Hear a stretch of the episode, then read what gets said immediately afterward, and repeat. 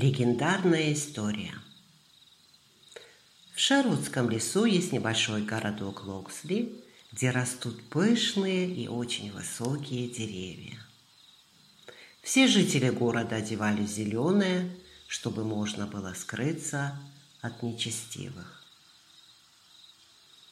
Робин Гуд родился в этом городе среди леса и деревьев. Когда Робин Гуд достиг 16 лет – он гулял по лесу и встретил веселую белку, которая прыгала с ветки на ветку и смеялась. Эта белка так веселилась, что ее смех разливался эхом по всему лесу. Робин Гуд некоторое время наблюдал за белкой и потом решил подойти к ней. Белка смотрела на него с улыбкой – Робин Гуд приблизился к белке еще ближе и спросил. «Ты будешь моей белкой? Ты такая веселая, что я хотел бы, чтобы ты навсегда была со мной. Я никогда не расстанусь с тобой». Без каких-либо колебаний белка запрыгнула Робин Гуду на плечо, и они вместе пошли домой вглубь леса. Робин Гуд и его друзья жили на окраине города. В городе было много бедных людей, а лорды купались в богатстве.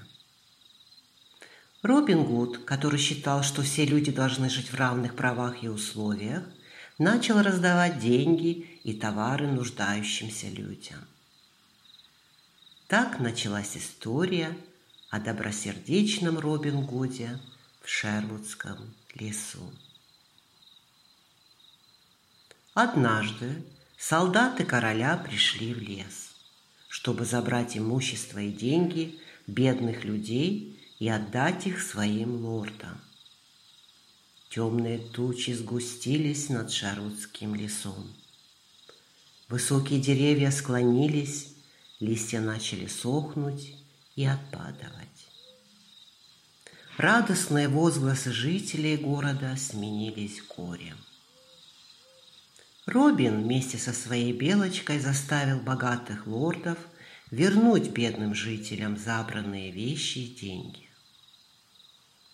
За очень короткое время имя Робин Гуда и его белки стало известно по всей стране как борцы с несправедливостью.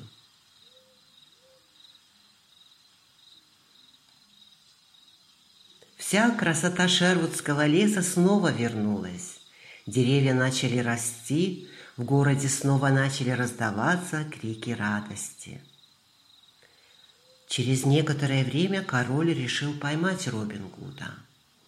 Он, переодевшись в посланника, передал Робин Гуду приглашение от короля на пир в лесу, где проходило соревнование по метанию стрел.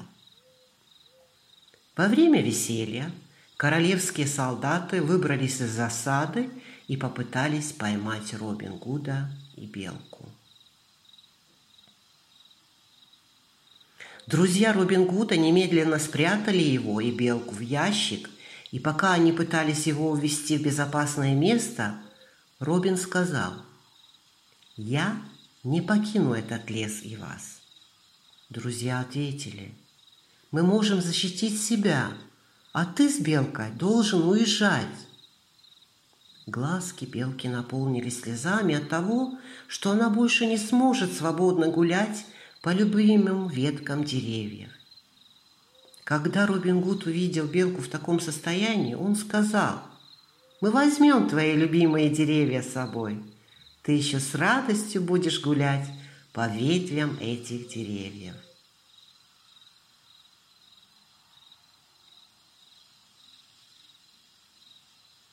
Друзья Робина незамедлительно отправились на поиски пяти де- любимых деревьев белки. Когда они их нашли, то деревья были настолько большими, что они не знали, как их перенести на новое место. Шум поднялся над деревьями, и небольшие саженцы упали на землю. «Пожалуйста, возьмите эти саженцы, воткните землю сразу – Вырастут деревья такой высоты, какой захочет белка, сказали деревья. Друзья взяли ветки и пошли к Робину и Белке. Они положили саженцы в ящик Робина. Белка очень обрадовалась. «Спасибо вам большое. То, что вы сделали, я никогда не забуду», — сказал Робин, и немедленно отправились в путь. Проехав много дорог, пересекая горы, они решили переотдохнуть. Они не могли поверить увиденному. Огромное небо, зеленые деревья и чистое синее море. Робин Гуд и Белка решили остановиться в этом месте и жить радостно. Прогуливаясь по новому лесу, Белка решила посадить саженцы из Шарвудского леса в новых любимых местах.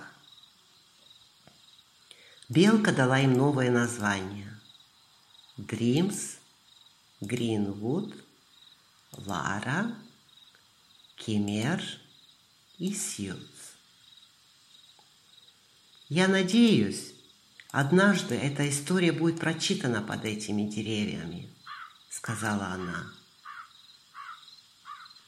Они жили счастливо, радостно, долгие годы. Вскоре эти саженцы стали огромными деревьями, и эта история в настоящее время читается под э, одним из этих деревьев.